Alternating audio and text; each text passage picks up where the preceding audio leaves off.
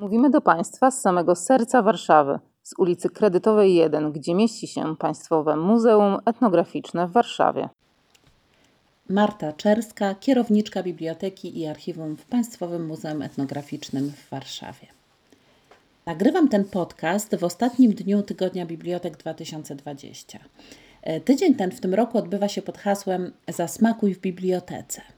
W związku z tym opowiem dziś Państwu historię zupełnie szalonego odkrywcy, badacza, etnologa oraz autora wielu książek,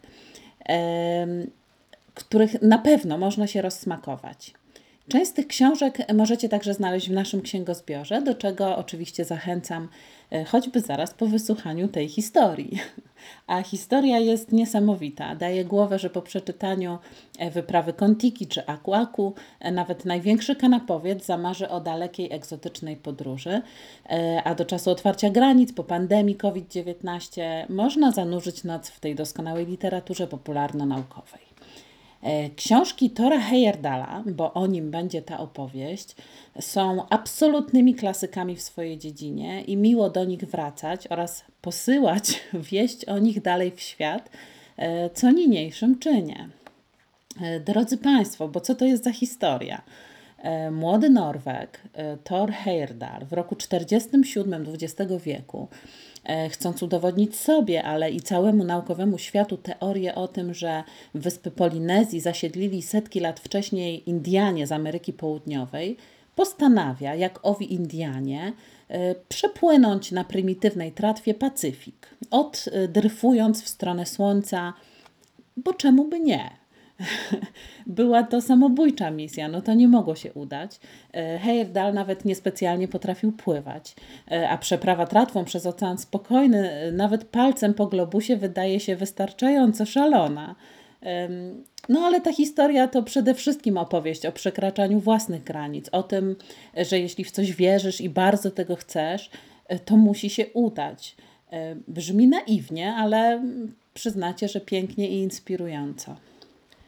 Co skłoniło Heyerdahla do zaplanowania tego ryzykownego rejsu na prymitywnej tratwie? On sam nie pamiętał. Po latach wspominał, że być może opowieści, które słyszał od sędziwego tubylcy, kiedy przebywał na wyspie Fatuhiwie kilka lat wcześniej. Starzec opowiadał wówczas o Kontiki, królu czy bóstwie, jasnoskórym mężczyźnie, który przypłynął na wyspę od strony wschodzącego słońca. Dodatkowo wiały tam właśnie głównie wiatry ze wschodu, co w połączeniu z silnymi prądami skłoniło go do postawienia tezy, że przed wiekami taki sposób żeglowania był najbardziej prawdopodobny. Heyerdahl dostrzegał także wiele różnych zbieżności. Płaskorzeźby czy budowle znalezione na wyspie były podobne do preinkaskich konstrukcji. Niektóre słowa z dialektu lokalsów brzmiały identycznie jak w języku dawnych mieszkańców Peru. Również bataty czy kokosy. Jego zdaniem Heyerdahla, na wyspy Polinezji musiał przywieźć człowiek. I tak 28 kwietnia 1947 roku grupa 6 śmiałków, raczej naukowców niż marynarzy, tylko jeden z nich miał jakieś doświadczenie w żegludze, wraz z papugą Loritą i krabem Johansenem wyruszyli na tratwie z pni drzewa Balsa, połączonych jedynie konopnymi linami, w podróż z Peru ku wybrzeżom wysp Oceanii. Tratwa otrzymała imię Kontiki na cześć Boga Słońca Tiki, czczonego zarówno przez Inków, jak i mieszkańców Polinezji. Podróż trwała 101 dni. Kontiki przepłynęła w tym czasie 3770 mil morskich, to jest niemal 7000 kilometrów. I choć Heyerdahl może nie udowodnił tezy o skolonizowaniu Polinezji przez przodków Peruwianczyków, do dziś zdania wśród naukowców są podzielone, to dowiódł, że na prymitywnej tratwie możliwe jest przepłynięcie Pacyfiku. O codziennych zmaganiach załogi w czasie ciszy, sztormów, o pożywnej zupie z planktonu, latających rybach, złotych makrelach czy żarłaczach i rechinach wielorybich, które towarzyszyły tratwie w podróży, przeczytacie w książce Wyprawa Kontiki, przetłumaczonej na 70 języków. Mogłoby się wydawać, że taki opis 100 dni na morzu musi być strasznie nudny. Wszędzie tylko woda i ryby. Jednak zapewniam Państwa, że to książka wciągająca i lektura naprawdę dla każdego. W trakcie rejsu panowie kręcili także film dokumentalny, który w 1952 roku otrzymał Oscara. Ciekawostką jest, że jest to jedyny film norweski, który został uhonorowany tą nagrodą w kategorii najlepszy pełnometrażowy film dokumentalny. Thor Heyerdahl nie przekonał wszystkich antropologicznych autorytetów, że Oceania została zasiedlona przez przodków mieszkańców Ameryki Południowej, a nie przybyszy z Azji. Natomiast zdobył sławę, pieniądze i w zasadzie mógł spocząć na laurach. Jednak postanowił dalej udowadniać, że dawniej morza i oceany nie stanowiły dla ludzi przeszkody, a były niejako ciągami komunikacyjnymi. Skoro na tratwie, umiejętnie korzystając z prądów morskich, dało się przepłynąć Pacyfik, postanowił na papirusowej łodzi przepłynąć Ocean Atlantycki. Pomysł pojawił się po lekturze staroegipskich fresków, gdzie często pojawiał się wizerunek łodzi o charakterystycznym kształcie sierpa. Heyerdahl odnalazł taką łódź na inkaskiej wazie.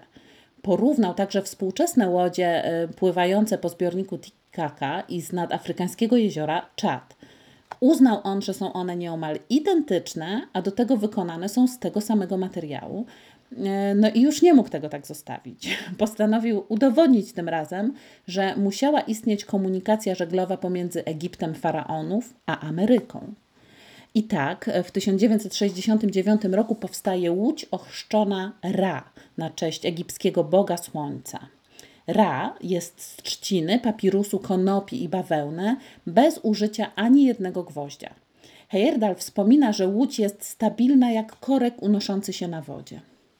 Niestety sztormowa pogoda nie ułatwiała zadania i po 50 dniach nasiąknięta wodą trzcina w dużej części zniknęła pod wodą, a załoga, czekając na ratunek, walczyła z krążącymi wokół wraku rekinami. Załamany Heyerdahl przyrzekł, że to ostatnia taka podróż, a jednak już rok później z Maroka wypłynęła łódź Ra-2. Wzmocniona i bardziej przemyślana konstrukcja po 57 dniach dotarła z sukcesem do wybrzeży Barbadosu. W następnych latach Heyerdahl próbował kolejną podróżą morską udowodnić, że starożytna Mezopotamia mogła prowadzić komunikację z mieszkańcami dzisiejszych Indii czy Pakistanu. Tygrys, jak nazwał swój kolejny trzcinowy statek, nie dotarł niestety do celu. W wyniku konfliktu zbrojnego został aresztowany i zatrzymany na wiele dni w porcie Djibouti. Zniecierpliwiony Heyerdahl w proteście przeciwko wojnom spalił Tygrysa. I była to także ostatnia z jego osobliwych morskich podróży na prymitywnych konstrukcjach. Mój dzisiejszy bohater był nie tylko szalonym żeglarzem, odkrywcą, ale naukowcem. Eksplorował wysepki Polinezji, próbował odkryć m.in. w jaki sposób olbrzymie kamienne figury poustawiano na Wyspie Wielkanocnej. O tym, czy odkrył tą tajemnicę gigantycznych posągów, można się przekonać, czytając jego reportaż Akuaku. Podobnie jak w wyprawie Kontiki, Norweg postarał się o to, żeby jego zapis był pełny i jak najwierniej oddawał opisywaną rzeczywistość. Przy tym wszystkim świetnie się to czyta. Jeśli zatem będziecie kiedyś Państwo w Oslo, koniecznie odwiedźcie Muzeum Kontiki poświęcone życiu i wyczynom Thora Heyerdahla, a do tego czasu możecie obejrzeć film nakręcony na podstawie podróży z 2012 roku, podróży Kontiki, a jeszcze wcześniej lepiej przeczytać reportaże, ale i książki naukowe Norwega dostępne w Bibliotece Państwowego Muzeum Etnograficznego w Warszawie. Serdecznie zapraszam. Dziękuję. Wysłuchali Państwo podcastu Państwowego Muzeum Etnograficznego w Warszawie.